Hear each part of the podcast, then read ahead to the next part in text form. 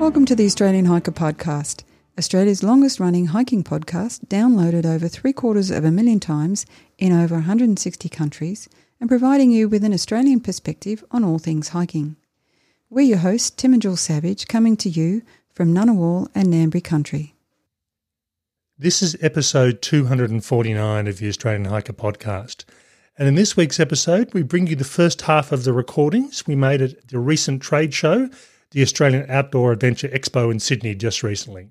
We hope you enjoy. Before we get into today's episode, if you'd like to help support Australian Hiker and this podcast, there are a couple of ways that you can help us out.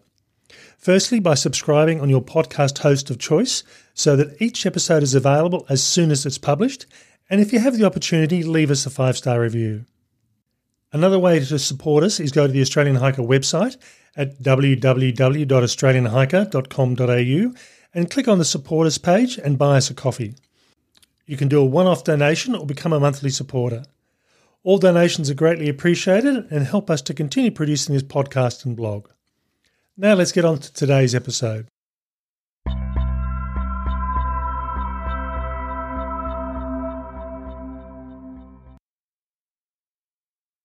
On the first and second of March two thousand twenty-three, I had the opportunity to head up to Sydney for a face-to-face industry trade show. This is something that I had been doing for a number of years, and due to the impact of COVID, the last time I actually attended a face-to-face show was in two thousand nineteen. two thousand twenty, two thousand twenty-one and two thousand twenty-two, these episodes were recorded remotely, so it was good to actually talk to people in the flesh and to touch and, uh, and handle the new gear that I hadn't had the opportunity to have a look at. In these recordings, we'll hear from the individual suppliers and manufacturers. At the end of each interview, I'll go through and do a quick summary of my conversation with each of the industry suppliers uh, and talk about some key things that were raised uh, during our discussions. Next week, in episode two hundred fifty, we'll bring you the remainder of the interviews from this uh, expo. All right, it's day one of the Outdoor Adventure Show in Sydney, and I'm here with Claire from Campus Pantry. Claire, thanks for taking the time to talk to us. Nice to meet you, Tim, and um, yeah, good to see you at the show.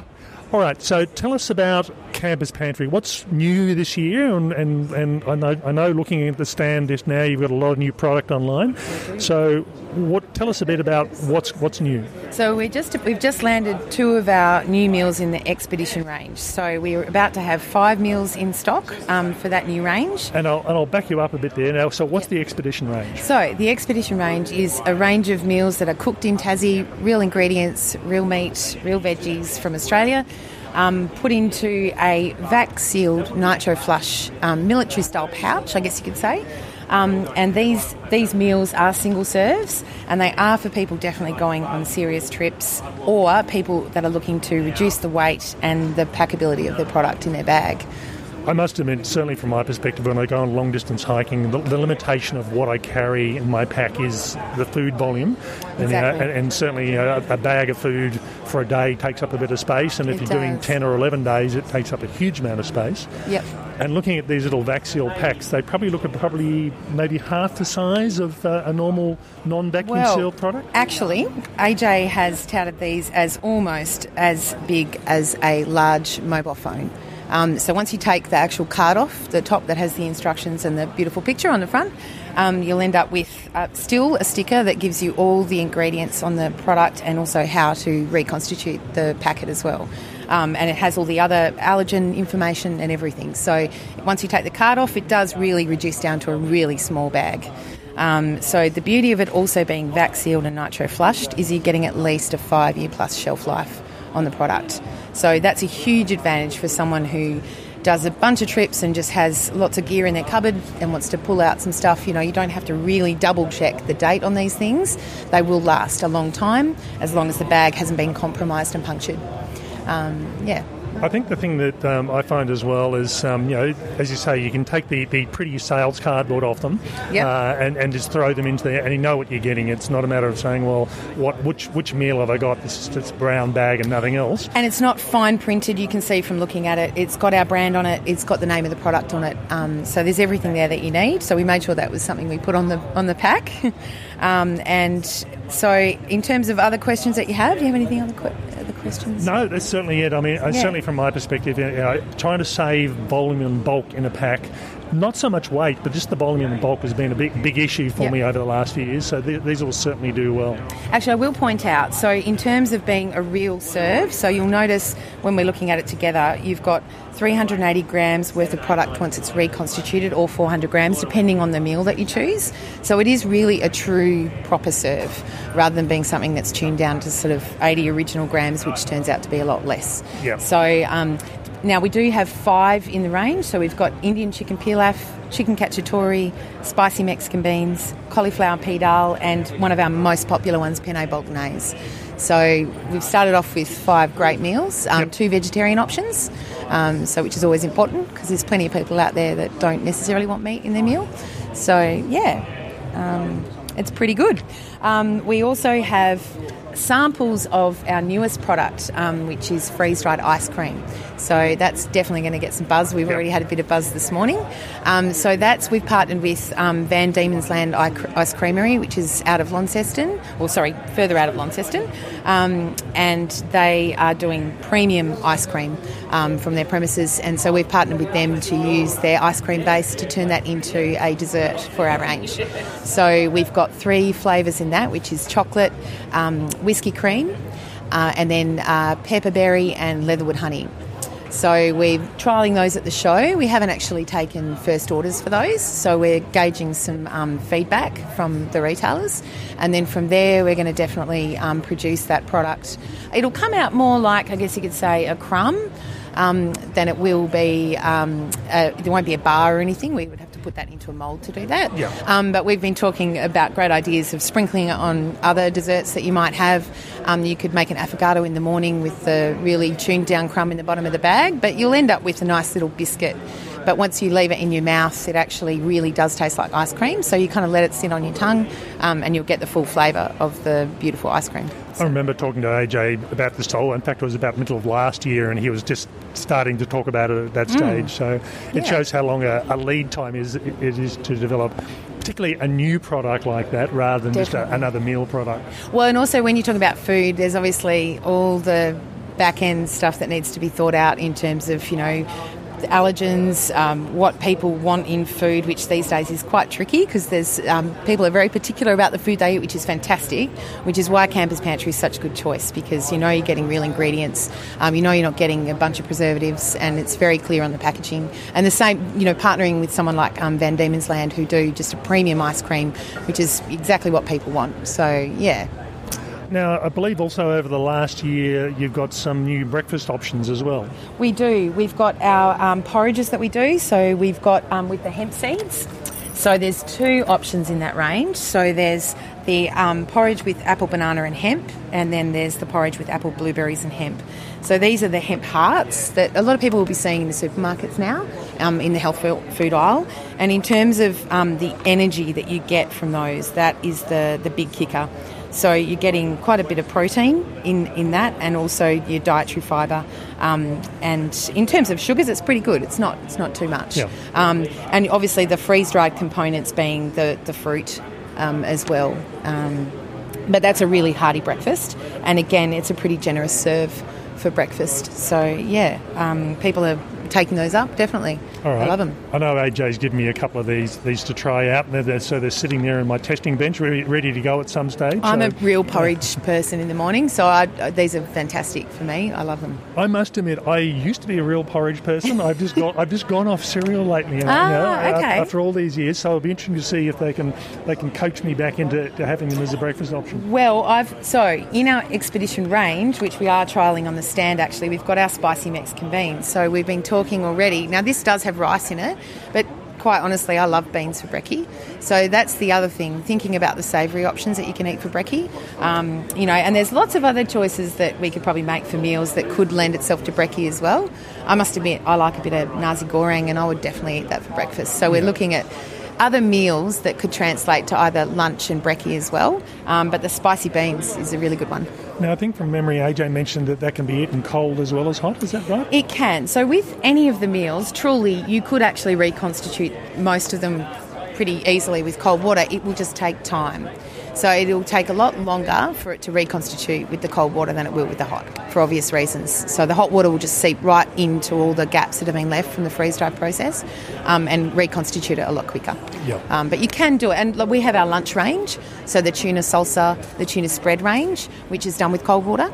So you can definitely reconstitute meals with cold water. It just won't be as palatable for yeah. some people, yeah. depending on what the meal option is. Yeah, yeah, no, yeah. that's fair enough. So... Um, Yeah, uh, and in terms of new meals, and in one other category, we also do have coming online within, say, about two months, our premium dinners.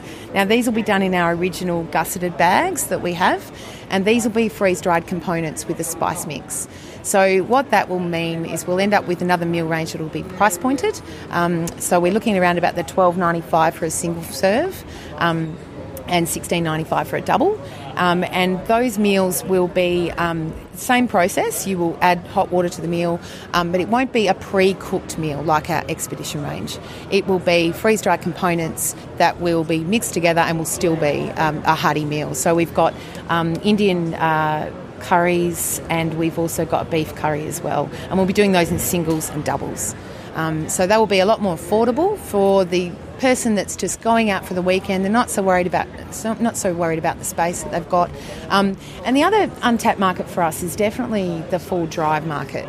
So in terms of having something that you can chuck in the camper that you have, or the caravan, or people just going full driving with their tent, um, those people, I think this range is perfect for as well. So our pantry items, I personally, we've got three kids. We take the kids away and I use the pantry range to um, beef up, so to speak, any other meal that I might be creating for the kids. Um, and that's a really great option. We go on long trips. So when you're getting into your second week and you don't have fresh fruit and vegetables available, um, that's where I bring these out. So we've got a camper. We keep them in the cupboard in the camper, and then we can just mix it up and make meals that we need on the fly. So, um, yeah, we kind of cover everything. I must admit, as, as, a, as a hiker, I, I love my food and I love cooking. I hate cooking on trail, so boiling water is the is the limit of my, my on-trail cooking. Um, so this is perfect for you. We've got lots is. of options. It is, it is. Yeah, great. All right. Okay, so apart from the uh, the meal options and things like the uh, the freeze-dried uh, vegetables to make meals, yep. what else do you, do you guys go, go through and carry as part of the part of the Campus Pantry stable? So we actually partner with um, Forager Fruits. Um, you'll, on our website, you'll be able to see the range of uh, fruits that we have in our shippers. So they do come in packs of six or eight, depending on the fruit that you buy. Um, and, and at the consumer end, we are actually selling them now in full shippers. So you'll get six or eight packs of fruit that you can take out on the trail or just snack on at the office. yep, um, yep. We're adding to that um, cherries, so that's a fruit that we haven't been doing in our range. Um, that will come in a pack of eight, and then we're also adding two um, mild cheddar and uh, tasty cheddar. Um, so they're little packs of cheese. Um, all of those retail at three dollars ninety-five. Um, and they're just a nice little snack component that you can have. We've got our dips in our range already, so they will, the cheese will and the fruit will definitely complement um, those. So you can even do a bit of a little tasting plate yeah. when yeah. you're out. And a lot of people have like a little chopping board or something that they use to kind of spread out their food if they're preparing food. So yeah, tasting plates are all the rage. So adding a few components to that I think is really clever. Um, we've also got our new trail mix that we've just launched online as well. Um, we're talking about that at the show. Um, so we've actually got a range of um, snacks, uh, almonds, trail mix, um, chocolate-coated freeze-dried strawberries. Um, so there's six um, different products in that range. So when you hop online, you'll be able to see all those um, available to buy. Now, just going back to the cheese, you've always done bulk cheese. Correct. Um, yep. So is this the new small snack packs, just a smaller version? Just a... So this is something that Forager has already done in their range, and we just haven't had that available on our site. So we've decided to, um, because we're broadening um, definitely the snack and lunch category, um, to have more options. Because really, when you look in the market, there's not a huge amount in the sort of lunch, sort of snack category. So um, bolstering out that range, I think, is really, yeah, it makes sense. Um, so yeah, the I, I must admit, I uh, I tend to get a, um, a, a the, the the larger bag of Campus Pantry cheese, uh, and that does me for lunch for two days. Uh, wow, you like cheese, hey? I do like cheese, and it, and I think because the, che- the, the che- in the freeze drying process, the cheese flavour concentrates. It certainly um, does, yeah. Uh, and it, it, it, it's not just a bland, mild cheese; it's actually quite a uh, uh, not sharp, but it's it's a quite a tasty sort of cheese. So. Yeah, well, I think I think um, the mild cheddar and the tasty the tasty cheese will be a good combo, because one of them is a little bit stronger than the other. So um, yeah, but they're nice little snack packs that people can just chuck in their bag and share. Yeah, I'm a bit of a cheese fan. All right. And that, that pretty much is the entire range for now. But yeah, definitely um, follow it closely, because there's more to come. Okay. Yeah. So we've been talking to Claire from Campus Pantry. Thanks very much for taking the time. Thanks, Tim. Nice to speak to you. So that was our interview with Claire from Campus Pantry. Campus Pantry is a, a company we've been a big fan of from for since we've started off Australian Hiker in two thousand sixteen. Uh, and they just uh, are forever increasing and improving and changing their range to make it better and better. Now, we briefly touched on the expedition meals last year at this time when we did the industry interviews, but at that point they hadn't yet been released onto the market. So over the last few months in particular, uh, that range has now come onto the market. And uh, I think one of these sort of things that people often ask is, do we need another range of outdoor meals? Uh, and in the case of Campus Pantry, what they're doing is they're providing different tastes, but they're putting them into a packaging that hasn't really been seen uh, or readily available, at least in the, on the uh, the retail market. And that that's in sucking all the air out of the packets, which has two effects. One, it increases the life and turns them into a five-year shelf life product. Uh, but from my perspective, I don't I don't keep food that long, so it's not an issue. But really, I find that the biggest issue I have with pack and carrying stuff on long-distance hikes is the bulk of the food as opposed to the weight of the food. And as Claire mentioned, that this you know, really does pack down to a, the size of a large mobile phone. Uh, and I will say large mobile phone here, but it is very, very small. So I know that when I am packing for long-distance hikes, uh, the difference between sort of four to eight to twelve uh, days worth of food is, is often set by the meal, uh, the main meal of the day.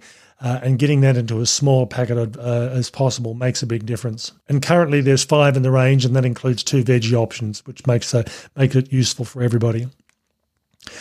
Freeze-dried ice cream was also mentioned, and this is, again, something that uh, I talked to A J about last year, and it's it's taken a year to sort of really get to the stage where it has. And they've got three flavours, and I in, in, in order, I tried the chocolate first, and it was good, but it didn't really excite me. Then I had the whiskey cream, and at that stage I thought, yep, this is it. This is the this is the pick of the bunch. Uh, it's a nice creamy sort of taste. It really was nice. And then I tried the pepperberry and leather honey, and initially I thought, yeah, it's okay, but it creeps up on you. It is really nice. And I think for me that is the pick of the batch. Uh, I've actually got some uh, to taste test uh, in, in, in real life uh, and a bit more than just having a small snack at the at the show. Uh, and I'll get Jill to see what they're like as well and see what she thinks.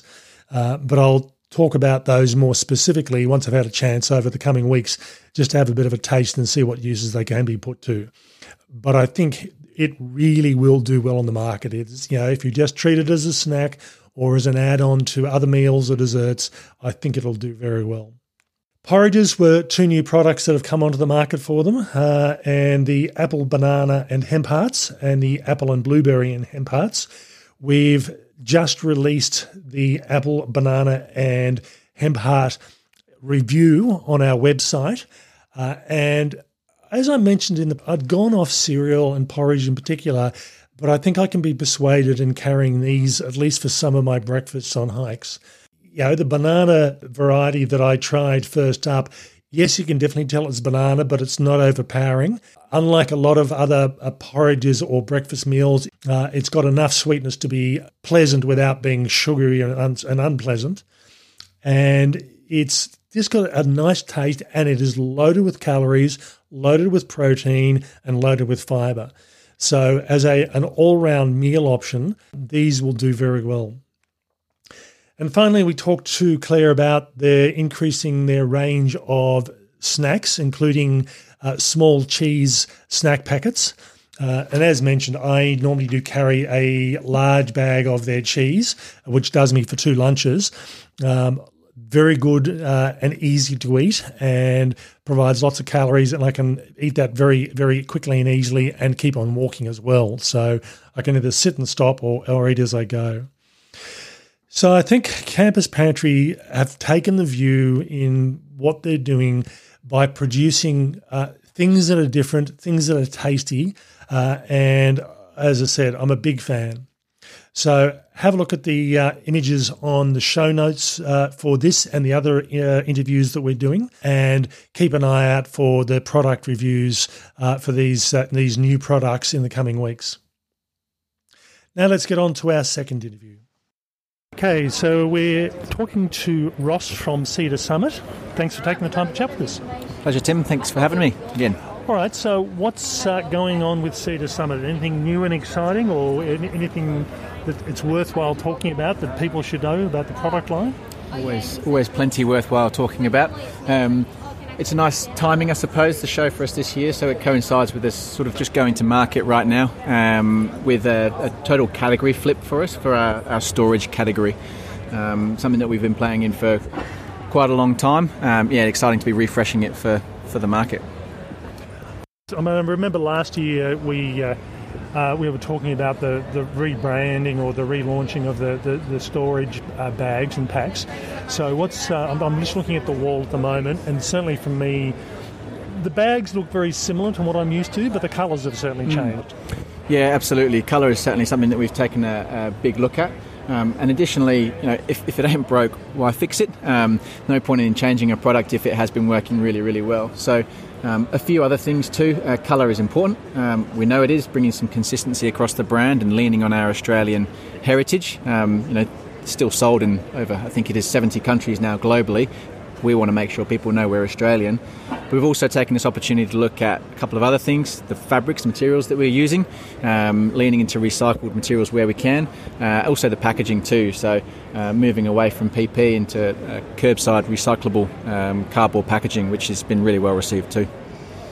All right, and uh, I think one of the conversations we had last year, you, I, I, I don't know if, it, if rationalisation is quite the word mm. for it, are you still producing the ultra-sill Uh, packs, the really lightweight ones, or is, mm. are they they still exist?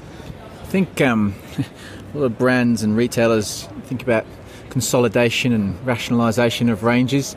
I think for us it's more about let's check where things are working. Um, and if I look at the dry bag range as an example, um, we had quite a lot of outliers, niche products that didn't really sit in the range too well. So it's simplifying it for everyone to be able to understand what suits their needs. Um, without taking away products altogether. So, you know, looking at the wall as we are, Tim, you know, we've got an ultralight, lightweight, heavy-duty range now. There was a little bit, it was a bit messy before. It's now been simplified. And if you want a compression, well, you have that too. And if you want it to, you know, um, be light, like lighter weight in a stuff sack, there's those options. So, yes, it's always considered consolidations and things. Uh, your question regarding the ultra-sill day packs, yeah, still have them. Um, there was a couple of versions. Did we need two? Probably not. We still do one. Uh, again, a nod to moving to improved materials and improved packaging. Uh, some of those new colours on the shelf there as well. Okay, and what about the um, the tent range? Mm. Um, I mean, they, I noticed there's a, a slightly different looking tent that I'm mm. not used to here. Um, there's been a, a product that's been on the market for, I think, what, three years now? A couple of years. A couple of years. Mm. Uh, but, I mean, you know, that, that I think that sort of hit around the COVID time, so availability mm. was has always been an issue over the last couple mm. of years. So uh, what's happening with the, the Cedar Summit tent range these days? Yeah, we were really excited to launch uh, this category a couple of years ago. Um, but as you've mentioned, yeah, it coincided with with COVID and, and supply challenges. And I think just to touch on that, supply when you're manufacturing such premium products, um, gets impacted a little bit harder. Um, we have certain requirements in the quality of craftsmanship, um, which is not easy to replace if, you know, a supplier is short-staffed. Um, bringing someone in to suddenly start sewing a fifteen denier fabric in a particular way is, is not easy. So um, tents globally uh, were impacted. We were no, uh, we were no different. So it's been a bit of a shame that our launch, I suppose, into this category has been somewhat subdued. We are excited to now have, you know, more stock in the Australian market of our full tent range that's been launched. So that includes the award-winning Telos two um, and the Alto tents. And the other tent that's in front of us here is a new model for this year. Uh, this is called the Ecos. It still has the same architecture and benefits of our existing range. So that is more space, which is really, really important. Um, ventilation and versatility to give you something that is really livable. Um, the difference is it's easier to set up, so it's um, fully symmetrical. Um, they are slightly bigger as again, so we have a two-person and a three-person. And um, this one we're, we're looking here, it's a three-person. This is the three-person. Yeah, we, we can easily fit four of our regular mats in there. Um, we're not about trying to squeeze three mats in there, high five, and say, "Great, we've got a three-person tent." What does a three-person tent actually look like and need? We're not chasing grams or anything like that. It's got to be livable. Um, it's your home when you're camping. Um, the other difference that we've got with these is then just fabrics. So instead of um, some of the premium uh, siliconized uh, nylons, slightly um, lower spec, I suppose, but better suited to the target customer, and as a result, um, slightly slightly sharper priced. I must admit, looking at this, I couldn't quite work out whether it was a three or a four-person tent, yeah. because it's a, it's quite a roomy-looking tent inside. Yeah, so, um, I, I think I'm pretty confident to say, especially in the Australian market, there's there's not a three-person tent with the same amount of floor space uh, as this, which is quite cool. Yeah, no, that's great. From a Sea to Summit perspective, um, we've got a few other additions, I suppose, to our storage range and, and some exciting stuff. We've revamped our existing dry bags, uh, but we also took the opportunity to take a, to take a step back and say, you know, we, we're great, we make these dry bags. What if we tried to make the most impressive dry bag? Um, and our design team work with a variety um, of different industries too. We, we do things with the military as well. We have a lot of tech um, that we decided to put into one product. So we're just launching, I think it'll be, uh, well, next week, depending on when the podcast goes live, I think early March, the, the Hydraulic Pro pack, uh, which comes in fifty, seventy-five and one hundred litre versions. And this is our fully submersible I P X eight pack. Um, it is a super heavy-duty hauler designed to keep your gear bone dry in any adventurous circumstance you'll find your situation, I should say, you will find yourself in. Um, a sort of ha- halo or hero product for us to elevate that storage category. Um, we know full well it's not um, priced to sell thousands of units a year, um, but the feedback has been fantastic, um, and it's uh, yeah, a bit of a testament to what our design team can can create when they put their mind to it. Okay, yeah, no, they certainly do look good, and I'll get some photos mm. of those to include in the show notes so people can get an idea of what we're talking about mm. as well. Yeah, they're uh, exciting, um, good pack. Um, excuse the one that's scuffed over there. Uh, it has done a very exciting journey with myself across Southeast Asia um, and performed admirably, um, often on various boats and planes. So, um, yeah, first-hand experience. Uh, yeah, I really, really like it. That's about what's new for Cedar Summit this year. Um, watch this space, uh, I should say. Uh, there's always, always developments coming, and it's it's great being based in Perth um, and in Australia ourselves. We We have a, an interesting situation where, depending where you are in the office, uh, the teams are working on a different time frame and years. Um, if you were to talk to our global marketing team, uh, their language is twenty twenty-four and beyond. And if you were to talk to our design team, uh, they're talking twenty twenty-five and beyond. Um, lots in the pipe, lots of really exciting category um, sort of developments. Um, yeah, so stay tuned. Okay, that's great. So we've been talking with Ross from Cedar Summit, uh, a, a well-known Australian company that supplies a lot of accessories that people will be used to, but certainly expanding their range to include things like tents as well. Okay, thanks very much. Thank you. Cheers, Tim. So in talking to Ross, uh, his main area of control is the Cedar Summit storage range, uh, as well as the tent range. And certainly there's some um, some of the product, I suppose, I'm not saying it's new. Uh, the dry bags, the range has been rationalised. The colours they have come up with, uh, as they said, reflect the Australian colours. So we've got ochre and some of the other similar sort of colours you'd expect of Australian brand, rather than just bright yellow and, and bright green. Uh, and I think the uh, the colours do, I don't know, they look a bit more bit classier. So they've simplified the range. They've provided a, a, a point of difference so it's not so confusing. And I must admit, I have got a number of Cedar Summit storage bags. I've had them for probably eight years and they don't look like they're going to die anytime soon. So from my perspective, the only reason I'm getting new bags is I want some new colours uh, rather than I, I need uh, new product because the old stuff's worn out. The tent range, uh, as, as we mentioned in the interview, the tents have been out for a couple of years now, but try, releasing just at the start of COVID was when they came onto the market, made for supply issues. Uh, and now that seems to be resolved to a great extent, and they've brought out their new E C O S range. Uh, if you listen to the interview, I was a bit confused initially about whether the tent they had there was a three or a four-person tent, and it was actually they're being so, they're selling it as a three-person tent. And I think I probably would agree. I think it's one of the largest, if not the largest, three-person tent on the Australian market in relation to floor area for a hiking tent. It was a big tent, and I think three people could fit in there comfortably without jamming in. Obviously aimed at a sharper price point, as they mentioned, so as a family tent, it's probably not a bad way to go.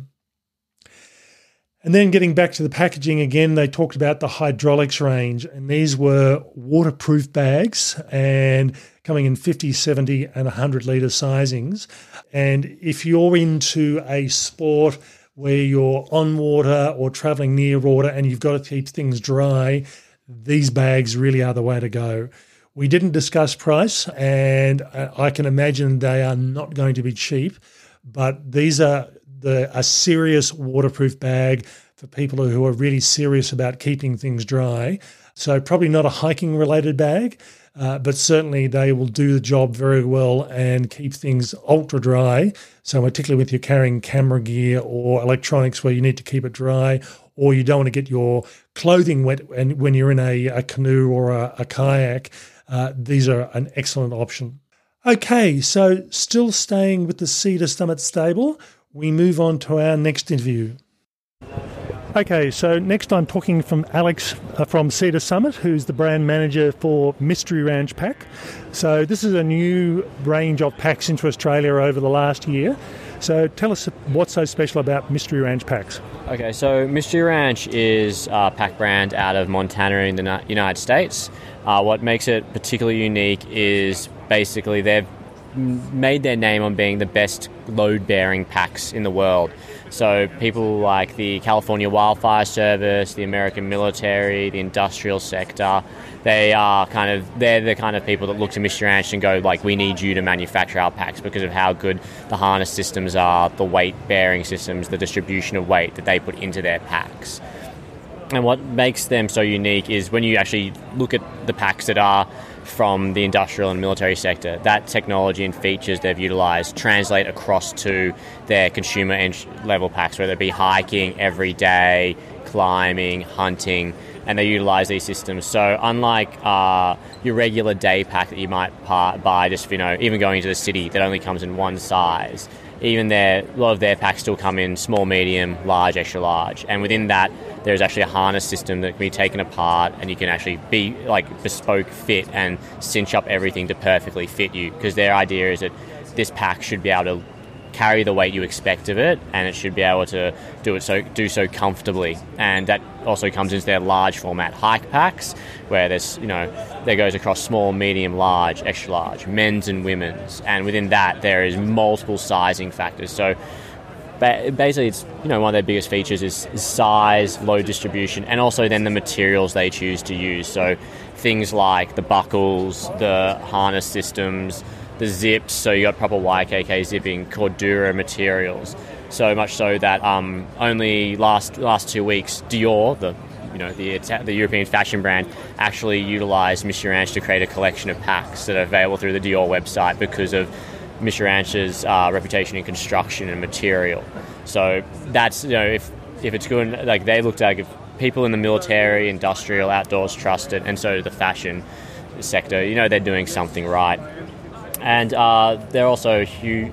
Their hunting, their packs are known for being rugged, well worth it, well lasting, lifetime warranties, and they're, yeah, they're built to. They're basically the, as their saying goes, it's built for the mission. So everything they do is built to serve the purpose of carrying gear, carrying it well, and making sure that you do your job and do what you wanted to do without having to worry about the pack failing. I must admit, when I first looked at Mystery Ranch about a year or so ago, the thing I couldn't quite work out is there are so many ranges of or brands of packs on the market. What was special about this? Because they, they certainly didn't appear to be a, an ultralight pack. Uh, but as you say, if they're designed as, designed as load haulers, they certainly look uh, look high quality. And they certainly have a lot of features on them. Yeah, uh, and they look like they they would cope with that very well. Oh, most certainly. Like these, they yeah, they don't they don't make the lightest packs in the world, but they are sturdy, built to last, built to carry, and through a range of activities as well. So they're not limited to just hike. There's hunt, there's climb, there's everyday carry, and throughout those things it should serve you well. Okay, no, that's great. So we've been talking to Alex about Mystery Ranch packs. Thanks very much. My pleasure. So that interview was only fairly short, but it was, it was my first opportunity to actually touch and feel Mystery Ranch packs. And as I mentioned, I'd been, been aware of this brand of packs for a couple of years, and um, I was actually hoping to do an interview with them last year, and things just didn't uh, line up time-wise. Um, so it was good to actually meet Alex and talk about the range. And as he said, these these packs are really well known in hunting circles for their load hauling capacity. They are a very high-quality pack, and just by the touch and the feel, you can tell they're well-made, you can tell they're going to be durable, and you can tell they're designed to haul heavy loads as comfortably as you possibly can. So while we're not, I don't think you're ever going to see thousands of these in the hiking trails around Australia, uh, I think certainly they do have a niche in the market, and if load hauling is what you're looking for, very good option. Okay, so now we're talking to Seth from Cedar Summit, and Seth, amongst other things, is the brand manager for Black Diamond, which includes the tracking poles and the headlamps. So, Seth, thanks for taking the time to chat with us. No worries, Tim. Okay, so in relation to the tracking poles, at least from my perspective, there appears to be new models or new appearance or new, new looks to the tracking poles. So what's happening with the tracking pole range with Black Diamond, and what's coming up that's new and exciting? So from a trekking pole perspective, Black Diamond have really looked at their end users and that user's uh, requirements, and they're catering ranges to service those users. So to take a look at the full range, uh, at the bottom we've got the trail series. So that's for your, your newcomer to trekking poles and outdoor activities. Um, and that then extends to the enthusiast. Then at the top of the range we've got the Alpine series, which is a full carbon suite. Um, Carbon poles, pretty specialised, also pretty premium in price, so that's for the super fan of the brand, I guess. But then in between that, they've introduced a new series called the Pursuit series. It's a premium uh, feature set on an aluminium shaft, so that's really for your, your customer who's the enthusiast without needing the very best in the market. Um, Black Diamond have introduced a whole lot of new updates to this range that you haven't seen in previous poles. So we're looking at materials that we haven't seen before, such as recycled materials in the wrist straps, uh, the foam in the grips. They're using bloom foam, which is made from algae. So there's a strong environmental story there. Taking a look at the flick locks, which Black Diamond are known for. They developed the flick lock technology a number of years ago. We've got the latest iteration, which is the Flick Lock Plus. So it's basically an alloy cam design with a rubber overmold, which then just makes a far more tactile and nice user experience. A little added feature is an inbuilt Allen key in one of the pole shafts that you can use to adjust the tension on that flick lock as well. So if it's a little bit stiff, you can loosen it up, make it a little bit easier to use, or tighten it up if it's a bit loose. These poles also feature full-size flex tips on all of the poles, and come with a trekking basket and a snow basket. So they're really a multi-use pole. So you can use them for general trekking, snowshoeing, or use on mixed terrain. So across the range, we have the Pursuit Shock, which we're having a look at here, yep. uh, which has an inbuilt shock mechanism in the handle. So it's a valve system, so it's quite stiff, yep. um, and it doesn't have a pogo effect, right? So if you look at some other poles, when you use them, they're quite springy. This doesn't have that rebound shock, which can just put a bit of stress on the wrist. So that's in the Pursuit shop. Then we have the standard Pursuit. Basically all the same features, minus the, uh, the shock mechanism. But it does have a greater extension of that bloom foam down the shaft, so you can grip it further down when you're on like steep terrain, moving upwards or coming back down. Um, I should also mention that all of these poles feature natural cork grips, so much better moisture absorption, better heat management, et cetera. So is Black Diamond still producing uh, tracking poles with the, the rubberised grips, or there's something that's gone? No, they are. So we do see the rubberised grips or a foam grip in some of the lower spec models. So featuring natural cork on all of the Pursuit series is just making that range more premium. And then finally we have the Pursuit F L Z. So the Pursuit and the Pursuit Shock, they're a three-piece telescopic pole, which are super strong, really robust, but they don't have that compactability that uh, you can find in some other Z poles, which Black Diamond have become really well known for. So Pursuit F L Z folds down to, I don't know, the pack size would be about two-thirds of the size of a telescopic yep. pole, so um, far more compact. Uh, but at the same time, offering really good durability because they have that heavier gauge aluminium, Um, which is a wider diameter shaft than Black Diamond's Distance series, which a lot of people would probably know. That's our I know, best, I know and love. Our best-selling pole range. Yeah. Uh, so essentially, why you would go for a Pursuit F L Z over a Distance F L Z is it's just far more robust. So if you're a bigger person, if you're on really difficult terrain, or if you're carrying a heavy pack, you're far better off going for a Pursuit because it's going to be more reliable and robust. Yeah. So are they still producing the um, the, the Distance uh, F L Zs? Or? Yeah, they are. And okay. You know what? They remain our best sellers as well. Yeah. So the Distance is available in the uh, F L Z aluminium. So it's an adjustable length aluminium Z pole. Uh, then there's the carbon F L Z, an adjustable length carbon Z pole. And there's the fixed length, so the Distance. Yeah. So that's just a one hundred percent carbon, just comes in a fixed length size, uh, but very, very light. And very popular. I must admit, I do own um, two pairs of the F L Zs fixed, one in, one in carbon and one in metal, the yep. older ones. Uh, and I do like the carbons. They're definitely they're definitely my favourites. Yeah, it's amazing when you do use a carbon pole, you feel the difference. The um, the vibration absorption in those is noticeable when you're using one in each hand. Yeah, for sure. All right. Now that's the tracking poles. What what's happening in the headlight range for Black Diamond? Alrighty. Let me grab this. Come around this side. So in headlamps, Black Diamond this year have released, released, released some specialised products in the trail running market. So what I have here is the Distance. Um, it's B D's most powerful headlamp in their range. So we're looking at a remote battery pack headlamp. So by that I mean the battery pack's on the back of the head, not inbuilt in the front of the housing. Uh, it's fully rechargeable, and um, we have fifteen hundred lumens. Oh God! On max, so just pop. Yeah, on. That's pretty intense. Actually. Yeah, uh, yeah, that's that's a pretty impressive light. That one. Yeah, pretty bright. So that's on boost, and it will remain on boost for a period of time, and then it gradually fades back to a max output of eight hundred lumens. Yep. Well, even even eight hundred lumens, if that's the low power, is still pretty impressive. Yeah, yeah.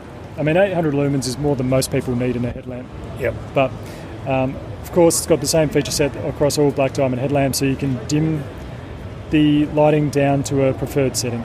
All right. So if you want to be running it at two hundred lumens, totally fine. You also have red L E D and proximity L E Ds. Okay. So you've got flexibility in it. So what's the uh, the bat- expected battery life on that from, you know, the, the greatest to the... Well, ignoring off on red, but what would we expect to be a reasonable battery life on that one? On eight hundred lumens, four hours. Okay. But it's made good for the user who's using it regularly, charging it back up. We've also got a um, red strobe on the back okay. for the runners. And I'm guessing by the look of that, the fact you just you've just detached the battery pack, that, you know, if you if you're really keen and enthusiastic and doing an ultra marathon or something, you could probably have multiple battery packs on there. Yeah, and that comes as an accessory where you can buy additional. Okay. Yeah. Now we come around this side. Still on the running theme, but at the opposite end of the spectrum of that one is a super compact little torch called the Deploy. So this is using that integrated housing into the headband design, and you'll notice that it doesn't have a pivot in the um, uh, the headband. Yep. So the idea behind that is when you're running, often the bounce and the motion of the running can see the pivot uh, jolts, and so the, the housing drops, and you basically have the light pointing at your feet. Um, to compensate for that, what this torch has is what they're calling a digital pivot. So there's three L E Ds. One L E D points forward, one points down, one points up. So when we turn it on, and we cycle through the light, you can see the beam pattern changes where it's focusing. So basically that means that if you are running uh, terrain where you want to be seeing more in front of you, you can drop it down, or if you want to be seeing further ahead, you can pivot it up. Um, three hundred lumens, yep, and fully U S B rechargeable. Well, again, three hundred lumens for a, for a light that, you know, ten years ago or even five years ago was pretty impressive. And yeah, so, uh, yeah, that's still still pretty good for that. And battery life on this one? Uh, it's only a couple of hours on, yeah, high, but still, it's made for the urban runner, so they're getting out in the morning or at night after work or whatnot. So two hours is plenty. All right, no, that's good. It's a good, good little light. So, how much is this uh, little Deploy, Black Diamond Deploy light weigh? Uh, it's only thirty-nine grams, Tim. Okay, that's good. So it's a, it's a fairly lightweight little, and it is a physically tiny little unit as well. Uh, and the strapping on the back is uh, uh, an elastic uh, material. So again, it looks like it'll be fairly comfortable to wear on the head. Yeah. All right. Uh, anything else from Black Diamond that we can expect, or that we're we're, we're looking forward to in the near future? Uh, yeah, there's lots of very exciting things. Uh, some of which I can talk about, some of which I can't. Yep. But this year uh, we have, to complement the Pursuit trekking poles, there's a Pursuit pack range. Yep. So it's basically packs made to move with the body for that, you know, fast and light hiker. Um, we also have an updated distance series running pack range. Yep. So they're super light run packs um, to complement, again, the run story that we're t- talking about here. Um, there's some new stuff in climbing, um, some pretty specialised stuff in big wall. So big wall is a pretty niche aspect of the climbing market, uh, particularly in Australia. But Black Diamond have spent some time on that this year, and we'll be seeing some new product there, which is really cool. Um, had some sneak peeks into twenty twenty-four, which I can't really talk about now, but um, stay tuned, because Black Diamond are working on some new stuff that uh, it's going to be super different and really exciting for the brand. Okay, that's good. All right, so we've been talking with Seth from Cedar Summit, who's the brand manager uh, for uh, Black Diamond. Thanks for taking your time. No worries, Tim. Thanks for talking to me. So that was our interview with Seth, who's the Black Diamond brand manager. And Black Diamond, as, as you would have heard listening to that interview, covers things like tracking poles, headlamps, climbing gear uh, for those people into climbing. Uh, it's a well-known brand. The tracking poles have certainly been our poles of choice over the last few years, and I'm a big fan of them. Um, they the new range of poles that are coming out look really good. They've been uh, gussied up, for want of a better term, uh, and they've got a lot of new features available on them as well. Uh, so they've released some new ranges in addition to uh, just improving the existing ranges uh, at the same time. Headlamps, uh, headlamps, you know, they're producing one that has fifteen hundred lumens, and you literally can fry possums with that. Um, I must admit, I am used to my most powerful headlamp Uh, at the moment is approximately four hundred fifty lumens. Uh, and while I've used uh, higher lumen lamps in the past, if you're trail running in really unfamiliar areas that have got that's got poor uh, visibility and you don't know what the trail is like, having something like a big fifteen hundred uh, lumen light is certainly something uh, worthwhile looking at. At the other end of the range is the Deploy lamp, uh, and this was a tiny little unit.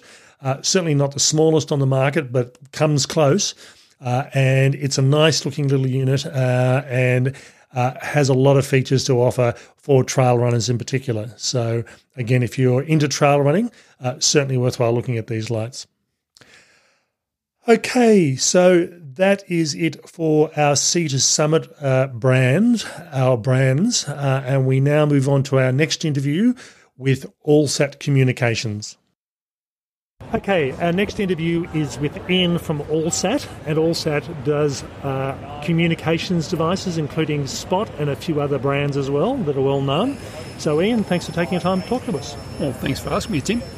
Okay, so there's a few brands that you deal with. Um, uh, we might actually go through them and just touch base on each of them. The first one is Spot, uh, and certainly the device that's been... I won't say it's the, the only device they do, but the one that's probably been uh, had a lot of interest in the last few years is the Spot X, which is actually a two-way communicator. So tell us a bit, a bit about that and how it's been going since it's been released in Australia. Look, it's been out for several years now, the Spot X. The original Spot version is still out there. It's still being used, even Spot one, which was in two thousand eight. I brought that into Australia. But the Spot X is taking more market share because... it has a two-way ability, so from the device you can type and send a message and receive and read a message. With the general Spots, it was only a one-way communicator, so it was only a message out, nothing back. Okay. And um, as far as the Spot X is concerned, I mean, what are you finding people are using it for? Is it hiking, or is it is it bushwalking and camping, or what? What's the main use that people are, are putting it to? A whole range of things. We're using it for loner remote workers as well as four-wheel driving. But for the hiker, they can get out there, they can text people back home and see what the weather's going to do and ask questions and tell them where they're going to stay overnight. And it gives you the ability to have thirteen preset messages. So you're not having to type from the device all the time. You can send a preset message and people can reply, email and S M S to you. Um, and also you can then type a message um, freehand, so to speak, from the device with a QWERTY keyboard. Or you can pair it to your smartphone and tablet and do it through the app, and okay. Bluetooth too. Yeah, I must admit, I mean, that's always the thing that, that it's, I find interesting with any two-way communication device, that yes, you can use it through the phone, but if the phone dies, then you've got to use it back through the device, and how easy is it to use? Uh, and I think before we started this interview, we were making the comment that um, probably the best way, if you haven't actually seen a Spot X, it looks a bit like a BlackBerry uh, with that full key, uh, keyboard on it. Um, which I yep. must admit, I did. I, I used to like BlackBerries when they yeah. were around. Yeah, and it does look like a BlackBerry, and people refer to it as that. Yeah. And, it, and it's certainly a lot easier. A lot of people who aren't so tech savvy, savvy, is they can use the keyboard on it and not have to use the app and things like that. And you're not toggling between little letters and then pressing enter, like some devices have. Yeah. So it's, it's quite a simple device. The screen's quite big, so you can use that to see where you are, and you can navigate off that with a compass and stuff as well. Okay, no, that's good. So the next brand is the uh, Little Rescue Me uh, P L, uh, Personal Locator Beacon, or P L B. Um, how have they been selling? Are they still a, a, a good seller for you? Look, they are a bestseller. They're still the world's leading brand for personal locator beacons. sixty-six channel G P S, seven year battery life, and they're only weighing one hundred sixteen grams. So nice and light if you're carrying them in the bush. They have an neoprene pouch with a belt loop, or you can fit them into a life jacket. But certainly they are market leading. We're um, over and above all the others for, for size, the smallest, and also the specs, specs on them are the best. I must admit, when we bought ours um, uh, last year, uh, it was because of the size. It was just I wanted something small and compact that was also nice and robust, which they certainly are. Yep. Look, and the next biggest size is A C R that we also do, but we don't sell as many for the the outdoor market of the A C R as we do of the P L B. All right, now that was the next question, the A C Rs. So where, why, where does A C R come into the market? I mean, you know, it's another personal locator beacon. What's different between it and the, um, the Little Rescue Me units? Before Ocean Signal came on the scene, which is made in the U K, is the, the Rescue Me, um, or the A C R used to be the world's leading brand of P L B. Now, A C R over the years have had a good quality product, the Rescue Link and the Rescue Link Plus, one floated and one floated in its pouch. And then what they realised that over the, the last sort of seven or eight years that the P L B ones are out, that they've lost market share worldwide. And they knew that they were going to lose the uh, contract to the U S Defence um, that was coming up for renewal because um, they tested everything on the market and Ocean Signal was the way they're going to go, so the Ocean Signal P L B. So they decided if you can't beat them, you buy them. So A C R bought Ocean Signal from the U K. So A C R is still U S made, Ocean Signal is still U K made, but the parent company is A C R. But A C R have four new P L Bs on the market. When they first purchased Ocean Signal, they'd already had two in the making. It was called the Rescue Link and which is the Rescuelink four hundred and the Rescuelink View. Now, those are still a five-year battery life versus the P L B seventeen. The difference is they are um, around about thirty percent bigger than the P L B one. They weigh more, they float without a pouch, they have a new design antenna that wraps around the outside. One has a screen and one doesn't have a screen. They all do the same function where you press a button, it will send it to the emergency services, you will get rescued. They have flashing lights. They've added an I R strobe light to the devices these days. So as well as a white strobe, it's got an I R strobe. The Rescuelink View, all it has is a little digital screen on the front and it tells you that the message has been sent. Doesn't mean that the message is, or you're going to get rescued any quicker. It just means the device has done everything you has done and it's gone. But everyone should be not concerned if it's going to get through. There's only five manufacturers worldwide of P L Bs. They're highly regulated, so all these devices are tested and you don't get a license to actually produce them until they're reliable. So they're all, every brand, all reliable. But the Rescuelink and the Rescuelink View, they're just a one-way, they send the message out. Over the last sort of twelve months, A C R have also come out with two new models, the Rescuelink four ten R L S and the Rescuelink View R L S. The R L S stands for Return Link Service. With the satellites that are up there, we've got them at around about one thousand kilometres above your head, and some at about thirty-five thousand kilometres above your head. So the LEO satellites and the GEO satellites. Now they've got ones in the middle, around about fifteen thousand kilometres, where all the G P S ones are, called MEOs, so mid-Earth orbiting satellites. They, those satellites that are used for search and rescue now have the ability to send a message back. So R L S, Return Link Service. So if you activate one of the R L S devices, someone up at AMSAR can press a button. I don't know how big button that big that button is, but I want to get a photo of it one day. Hopefully it's a nice big red one that they're pushing. That will send a message back to you to say that the message has been received. Now on the one without a screen, it actually is just a blue light. With the one that's got a screen, it will actually say message received. They can't tell you any more than that, that the message is, but the message has been received. So it reassures you for that. There is, um, you won't get rescued any quicker, but it's more for the reassurance. But so those models, they range in price from sort of three hundred seventy-nine dollars up to five hundred ninety-nine dollars, depending on what features and functions you want. So, I mean, I think that's the thing with, with personal locator beacons. Uh, they, they they are a cheaper option than a two-way communication device where you typically have a subscription service attached to them. Uh, but I suppose you're paying for what you get. Yeah, so with, with a personal locator beacon, the definition of what you should be doing for activation is it's for grave or imminent danger. My background is police search and rescue in Victoria. I was there for twenty-seven years, most at search and rescue and some at the water police. Some people would buy a personal locator beacon, activate it for a flat tyre on their four-wheel drive or for a non-urgent thing. So that's where you've got to be aware that you're going to be activating everyone and everyone comes out, all the helicopters, all the bells and whistles to try and rescue you. You set a P L B off. So for an appropriate response, sometimes that's not it. Some people want an emergency response, and that's good. No subscription and no batteries or anything. But sometimes there's other things like the communicators that may be more appropriate for the activity you're doing. All right. Now, I believe the A C R has also got a new device out on the market now. So tell us what that is and, and what's so special about that. So it's the A C R Bivy Stick. So it's gone into the personal satellite communication market, like some other brands, but A C R realised that there was a need for another product in there. So the Bivy Stick, it receives via G P S, the same as your phone, the same as your car navigator, but it's transmitting by the Iridium satellite system. So they've got sixty-six satellites, eight hundred kilometres above your head, so you get full global coverage. So regardless of north or south pole, you're going to get your message out. The device itself, it only weighs ninety-eight grams, comes with a little carabiner. You do need to pay a subscription for that. But from the device, as a standalone, you can press a button to say you're okay, and you preset your messages where they go. Um, you can also go into live tracking from the device. You also have an S O S button. Now, the S O S on Bivy, like on Spot and other communicators, they're monitored by third-party companies, but they have memorandum of understanding between themselves and AMSAR in Canberra. So you will get rescued the same as other devices or a personal locator beacon that goes straight to Canberra. With the Bivy Stick, you can also open up the app and pair it to your phone via Bluetooth. With that, you have the ability to now two-way text message.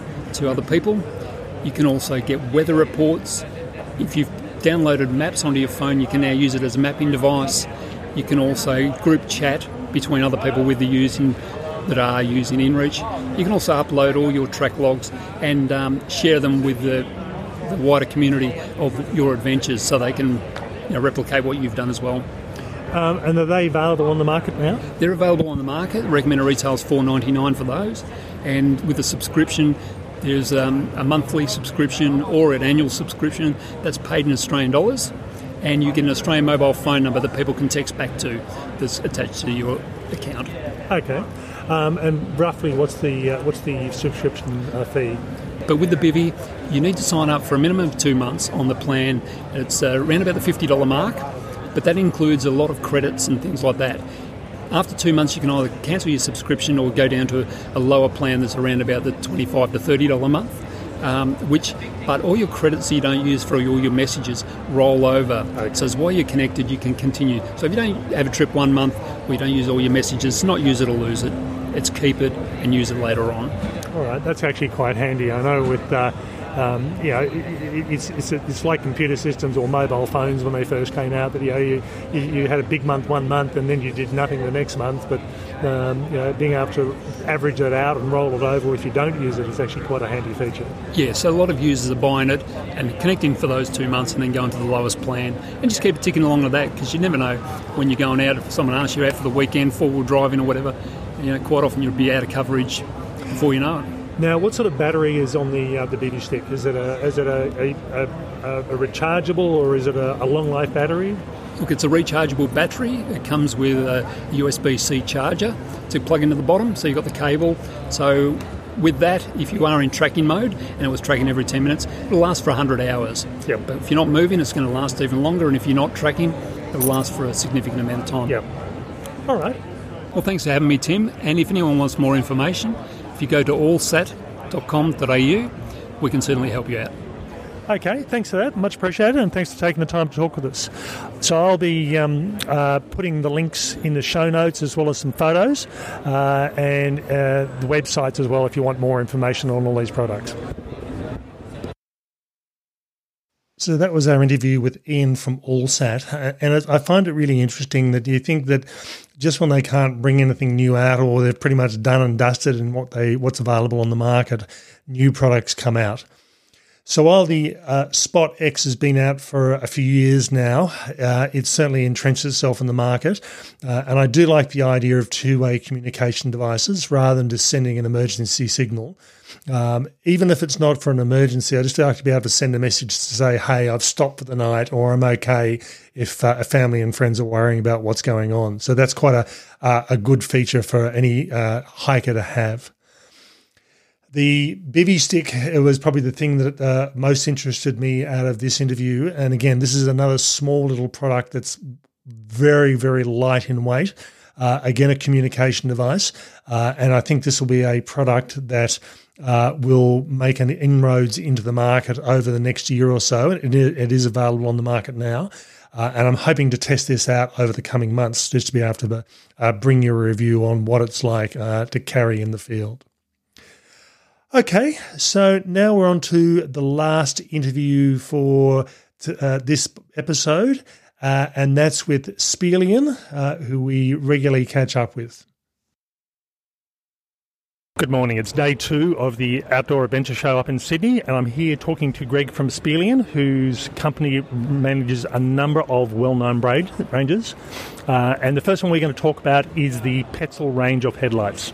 So thanks for taking the time to talk with us, Greg. All right, thanks, Tim. Uh, so I thought I'd just talk to you about uh, the new range of Petzl headlamps that's been uh, bought out this year, uh, and they've the main advantage of these is they've actually upped the lumens on the uh, the current range. So the, the iconic names, the Actik Core, Actik, Tikkina, Tikkina, have all stayed the same, but the lumens have increased. Um, so what they do is they have three series uh, of uh, categories. One's called the Performance, one's called the Advanced, and one's called the Discover. Um, firstly, in the Performance headlamps, uh, they have also a new headlamp called the Now R L. And the Now R L is uses reactive lighting, so it adjusts the amount of light it thinks you need when you're on a trail, trail running, um, and that comes out at fifteen hundred lumens. Uh, then into the advanced series, there's a, a update on the Actik Core. The Actik Core headlamp is now six hundred lumens. It used to be four hundred fifty lumens. And in, anything with the Core name includes that Core battery that is a rechargeable and saves over nine hundred triple A batteries over its lifetime.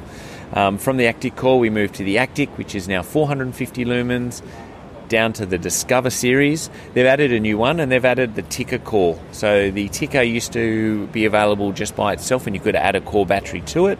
However, this year they've now um, included the Tikkina Core with a battery at four hundred fifty lumens, the Tikkina at three hundred fifty, and the Tikkina at three hundred lumens. Now, all of these headlamps, except for the Tikkina, have a phosphorescent glow-in-the-dark Uh, ring that uh, is shown at night after the headlamp's been on for a while, so you can find it in the tent um, to go to the toilet or something late at night. Um, they all include a lock function, so it doesn't turn on whilst it's in your pack, um, and they all have a nice easy to adjust elastic that's um, been changed for this year, so it's nice and easy to, to center adjust that. Um, all of these guys are in the market now and, and available. Okay. What's, uh, I mean, I know they're all new sort of lights, but what's probably the, the main two or three that, that really sell well for hikers? So the the ones that sell really well for hikers is certainly, firstly, the Actik Core. That's our number one seller. Uh, the advantage that it uh, does use a rechargeable battery, uh, and you can also use three triple A batteries in that should your power source run out in the rechargeable battery. Um, the next one for us would be the Tikkina, uh, because that's, you know, at three hundred fifty lumens, it's it's a good headlamp. Um, it in, still includes a uh, a red L E D as well. Um, and then the other one is the Tikkina. That's a price-pointed um, headlamp at, at usually at around fifty-five dollars, fifty-nine dollars. Okay. I must admit, I uh, I use the Actik Core when I'm doing serious night hiking, so it's it's uh, it's interesting to see. I think mine was around about four hundred fifty lumens, my, old, uh, yep. my older one, uh, and this one's now gone up to six hundred, so that would certainly make a uh, a big difference if you're trying to wayfind at night time. And yeah, it does. The uh, in in the Actik Core, it actually has two white L E Ds, and that offers a flood or a mixed beam, so you can you can see something nice and close to you, but also on the higher levels of light, it'll actually spread out and it'll it'll uh, shoot a much further distance for you. When the uh, the Tikkina and the Tikkina have a single white L E D, and what they do is they just offer a flood beam, so a little bit more localized light opposed to the distance. Okay, and are these these newer lights all readily available through stores in Australia at the moment? Yes, they are. Yep. Okay. They're all out. Yep. All right. So what's our next range we're going to look at from here? So what we might do is we might wander down to the Thermarest, and I will show you the uh, new N X T series in their Neo Air mats. So the new N X T mats uh, are an advantage that um, Thermarest have done some testing, and they, they heard from customers, and while the Neo Airs were fantastic to sleep on, they were a little bit noisy, and it sounded like a little bit of a, some packets of chips that people used to sleep on, and uh, used to obviously dis- disturb some sleep. So their number one selling mat, the Neo Air X Lite, uh, has now been uh, modified. They've put it into a sound chamber, and they've now made it five times quieter than the previous iconic model, um, and that's by updating the thermocapture, which is the the silver reflective material on the inside, and by um, updating that and um, reproducing it, it uh, is is what gives it its quietness. All right, I must admit, I um, I've owned. Uh, own or still own in the past the X-Therm and the uh, X-Lite. My wife certainly complains about the X-Lite, but the X-Therm, the older model, just didn't seem to be as noisy for some reason. No, it, it wasn't as noisy, and certainly uh, Thermarest have indicated that while the Neo Air X-Lite is five times quieter, the Neo Air X-Therm, uh, the percentage isn't as qu- uh, the percentage change isn't as different, and so that's why they haven't, I guess, put a number on it, because it, yes, it wasn't as noisy initially um, than the uh, the X-Lite. Okay, and with the, the change in technology, and it's a new model, uh, what's happened with the prices on these? Have they changed much at all? Look, the, the the prices are certainly not particularly because of the change in the model. The, the price has gone up, but due to uh, raw materials and, and all the other factors that go into making a, a Thermarest mattresses, the prices have increased uh, ever so slightly. And it looks like with both of these, they come in a range of around about six models in each, both the X-Therm and the X L eight by the look of it? That's right. So there's the tapered models, uh, the, the tapered ones, and they come in uh, four sizes, a regular short, a regular, regular wide, and a large. And then there's the max versions, and they come in two sizes. And they're for people who like the more rectangular mats opposed to the tapered versions, and they come in two sizes. And it, you know, certainly looks like there's a lot of extra room with that uh, not being tapered and nice being that long rectangle. So it's uh, there's a lot of room on there for people who like their comfort. Yeah, there is a, a lot of room, um, and you just need to sacrifice by carrying it ever so slightly, a little bit more weight, opposed to having the, the weight saving by the, the tapered uh, part of it. With the new X-Lite as well, they've made it thicker than the previous mat, so it's seven point six centimetres thick, uh, which which is um, yeah a little bit thicker than the, the previous model. Uh, and are you going to be carrying the entire range of both these mats in Australia, or are you going to target more the more popular ones? No, these will these are an inline change, so these will just uh, slip into uh, replacing the current existing ones, and we'll be carrying them all. Okay, well, so there certainly seems to be something for everybody. Uh, and I must admit, I having used the X-Lite for many years, and only over the last sort of four or five months changed over to the X-Therm. Uh, I must admit, I've been really happy with the X-Therm. It's a, it's a really nice mat, but would also be happy to use the X-Lite as well. Yeah, that's right. And look, the, the X-Therm is is a much warmer mat. It comes with, in with an R value. It, it used to be six point nine. It's now a seven point three R value. So with the update in the thermocapture, the technology, it has made it a little bit warmer.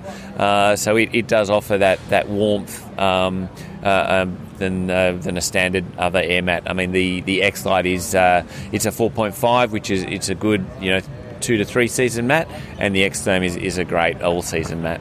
And I think the X-Therm, from memory, the new X-Therm weight-wise is probably almost down on the, the weight that the old X-Lite was, or close to it. Yes, it is. It is. That's right. It, it is very similar to what the old one is. All right, that's good.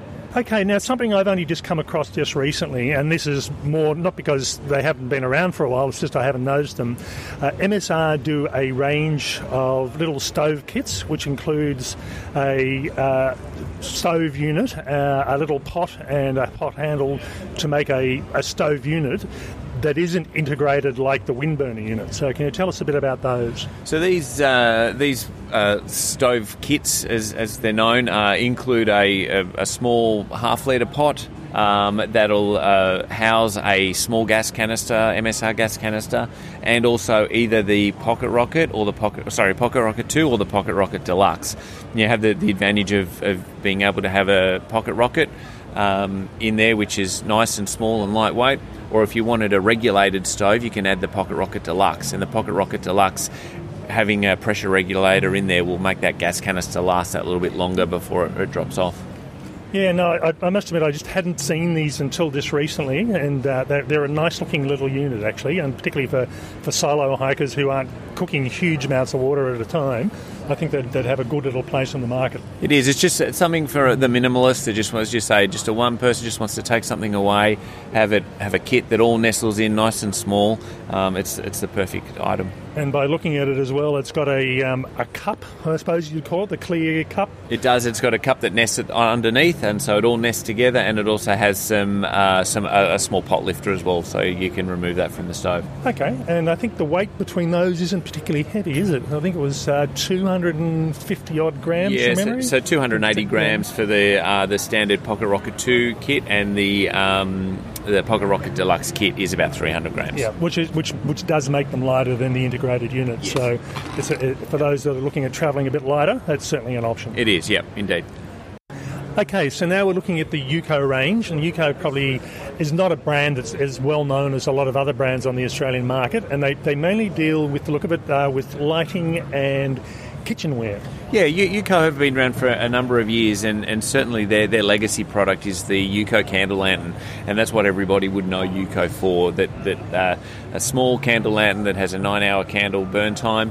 Um, but over the years, they have expanded into to other things. From uh, certainly most more most recently is uh, sporks and utility tools, um, including some mess kits and uh, and some collapsible cups. Um, the most recently, they've bought out uh, these with using um, recycled polypropylene, and the advantage with with using these recycled materials is that plastic, virgin plastic, can usually only be recycled once. Um, and these guys have actually now producing a product that can be made out of recycled product and also has a, a, a food grade rating as well, so it can be used for for food such as the utensils, utility sporks. Okay, and we've reviewed the, the U C O utility spork in the past.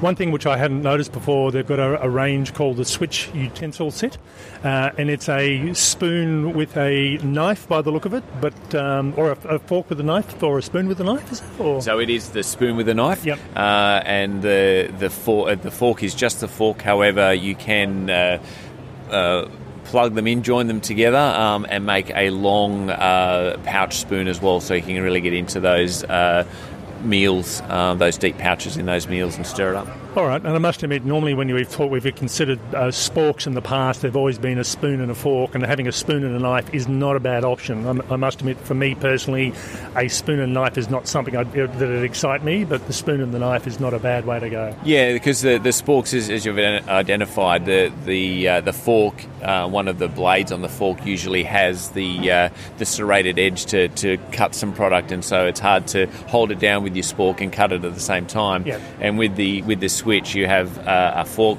being a fork, and you have the other half, which is the spoon and the knife, so you can you can certainly cut some food nice and easily. Okay, that's great. Okay, so the next range we're going to look at is the Storm range of cleaning and protection products, and we've reviewed some of these products over the last couple of years, so tell us about the Storm range. So Storm um, most recently have, uh, it's, it's all made in the in the United Kingdom, um, and they have most recently uh, produced some products where they use what's called a one-wash cycle, so to be environmentally friendly, to save water. And so the idea is you can buy uh, a, a kit which has a wash and a proofer in it, and you put the wash in the detergent part of your washing machine, and you put the proofer into the conditioner part of your washing machine. You put your breathable jacket, your breathable pants, any of your outdoor clothing that that does need a, a wash and a, and a reproof, you put that in the washing machine, and that'll do it all in the one cycle, so okay. You don't actually have to, you know, do it in two cycles and use two lots of water. Okay, I hadn't actually thought about that. I must admit, I'm, I'm still I'm still a, a bucket and, uh, and and rinse person. Right. Okay. Yeah, it, just, it does just make it a little bit easier for for that. Um, and they also do a bunch of other gear for um, tent cleaning and proofing, and they also do some for footwear as well. So whether it's it's suede or, or smooth leathers, that they have all uh, reproofing agents for that. Okay, no, that's good. Okay, so we've been talking with Greg from Spelean about a range of products that his company carries. Thanks very much for taking the time to talk with us. You're welcome, Tim. Thanks for joining us. So that was our interview with Greg from Spelean, and Spelean as a company name may not mean a lot to people, but the brands that they carry are very well known. So brands like M S R, uh, Petzl, uh, and many others. I must admit, I uh, keep a fairly close eye on the industry. I am constantly looking at blogs and magazines and websites from manufacturers, and it, it always surprises me that I still come across things I just wasn't aware of. So in particular, uh, the little M S R uh, pot kit or stove kits I just hadn't seen before, and they're just a nice-looking little, very lightweight kit. Uh, for things that are two hundred eighty, three hundred grams uh, is is quite an amazing and quite a compact little unit. So I'm looking forward to having a play with those. I think I could almost be tempted away from an integrated unit, uh, but I'll see how they test out. The other thing that, that uh, again, it, it's it stuns me with things like headlamps, that they can just make such rapid improvements uh, to the quality and the build and what they do. So, you know, I have a Actik Core headlamp from Petzl, which I use for uh, doing serious night hiking. And my current model that I own is four hundred fifty lumens, whereas the new version, which looks at least uh, uh, uh, substantially the same, um, has been improved dramatically and is now six hundred lumens. They also produce a fifteen hundred lumen light. Uh, and again, it's the sort of thing that uh, this light was aimed at the trail running community. Uh, so again, for those trail runners or those hikers who want a really serious light, uh, this is a good option. Although having said that, from a hiking perspective, you know, if you're planning on hiking for four, five, six hours, uh, you you know you you'll find that you'll need to operate them at a lower lighting level uh, or carry a second battery just in case. The Thermarest mats, again, uh, we've been Thermarest mat users for a number of years, and I've only towards the end of two thousand twenty-two changed from an X-Lite mat to an X-Therm, uh, and that really was a cost penalty of around about eighty-four grams, but it was a quieter mat, it was a warmer mat, and I'm finding I'm getting more comfortable night's sleep on them. But with the new range of mats and the technology being used, the new, new mats are lighter, uh, they're quieter, Uh, and they're also warmer as well. So, again, it just stuns me that they, they can come up with these changes uh, in what is a relatively short period of time. The final thing from Spelean that sort of really caught my eye was the Switch, uh, which is uh, basically a spoon and knife version rather than being a spoon and fork version. I must admit, I just don't get sporks. Uh, with someone with a very large hand, uh, they're just not functional for me. But certainly for someone with a smaller hand, uh, they work well. But I do like the idea of a spoon and a knife, particularly when it can be plugged in or connected to a spork to provide a longer handle implement. Uh, so it's the sort of thing that, uh, again, someone's obviously thought that they don't like sporks either and come up with a, a different, even though they do produce them, and come up with a, a different variety or different option for people that, that want something slightly different.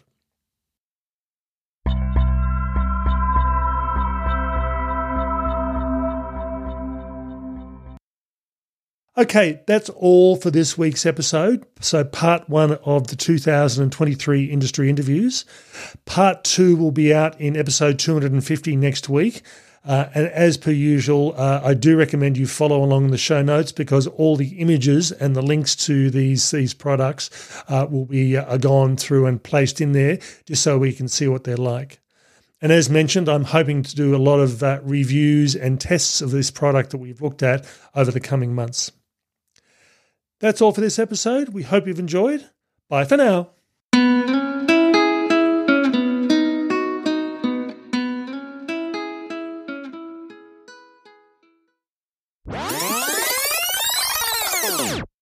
This light was aimed at the trail running